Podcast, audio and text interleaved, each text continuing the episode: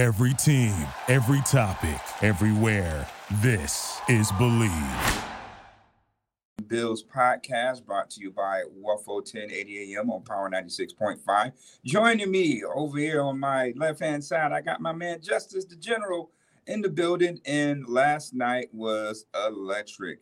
Uh, the Bills definitely got a nice piece of that puzzle, uh, selecting Kaiir Elam, cornerback from out of Florida, 6'1, 191 pounds. Uh, very young, you know. The Bills draft him young, only 20 years old, um, coming out of his junior season. Now, um, you know, Elam finished his career with six interceptions in only 35 games. He added 80 tackles with 52 of them solo, two and a half tackles for loss, and 26 passes defended. Once again, you got yourself a long, rangy, physical corner uh, with speed. Um, you know, coming in the AFC East where we got to face a guy like Tyreek Hill, uh, you know, twice a year, and obvious with the Jets drafting Garrett Wilson, you definitely have to bring a guy in with that size, that speed, and that length to go out there and compete on the outside, on the boundary. So, you know, nevertheless, the Bills. Um, take the best player available at a need of cornerback, and Brandon Beane did mimic that.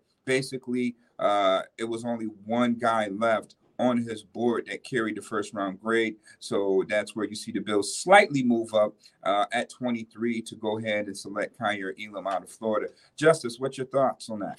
Yeah, man, I'm I'm super happy with the pick. Uh, you know, uh wasn't like a big huge name uh that was on my radar personally but uh after staying up all night and working on a highlight video for him I got to see some of his tape and he's he's really good. Not only is he big he's long he's fast and 439 speed like six one and a half. He's got the length uh you know the size to be that you know boundary corner we need you know uh to to be that you know line of defense uh that we need opposite of Tre'Davious White because obviously that's been something that uh, you know as Bills fans and just the Bills community in general that has been you know a, a big deal for us in the past 3 4 years um obviously Levi Wallace coming in. He he always, you know, won the job as an undrafted free agent. So nothing against him, but I think that a lot of people wanted to upgrade and uh, you know, you get Kaiir Elam out of Florida, uh, you know, a, a, really great talent that I think you know is going to be able to fulfill those duties opposite,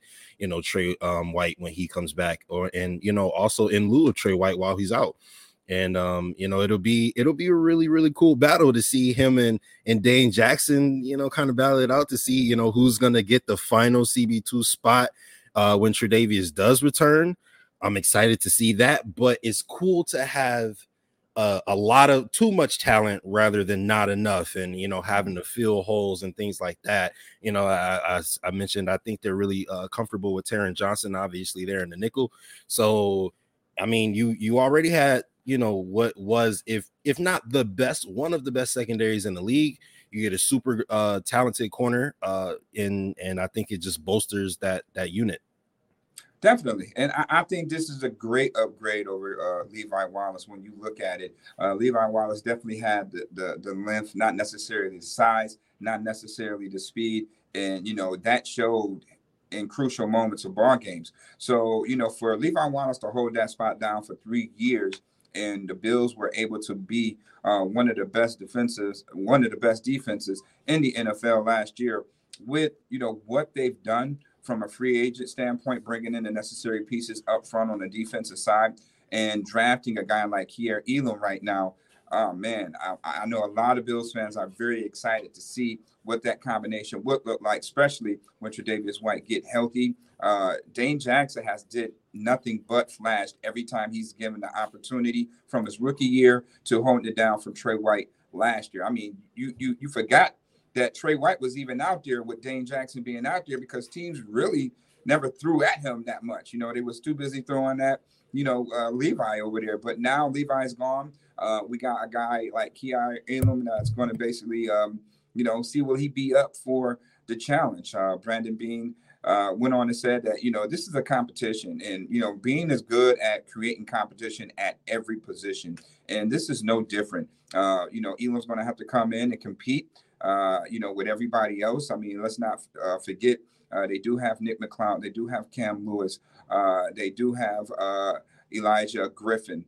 You know, so they do have some other corners out there, you know, that's going to, you know, be viable opponents when it comes down to competing. Now he is a, a, a, high draft pick, so the expectations are for him to come in and produce. So once he get in, get in and learn that playbook, you know, he told me yesterday uh, put the playbook on a plane. That's how excited he is uh, getting to Buffalo. So I'm quite sure we'll get another opportunity to speak with him today in person uh, when he gets here.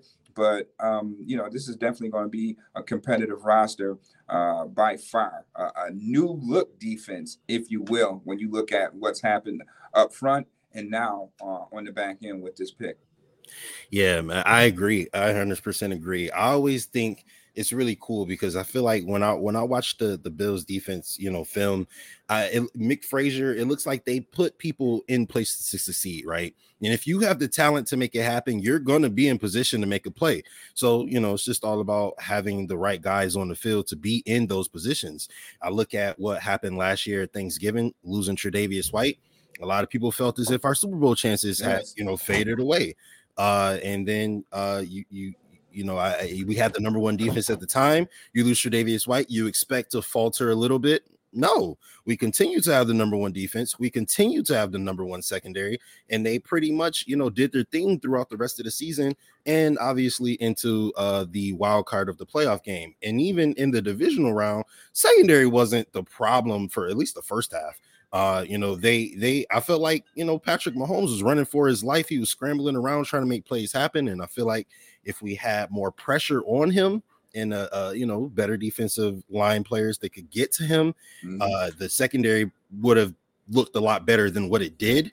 And you know, having Von Miller and Tim Settle and DaQuan Jones and Shaq Lawson, and you know, all these guys here coming here to bolster the defensive line unit um, and on top of that, you already had a secondary that was formidable without your best corner.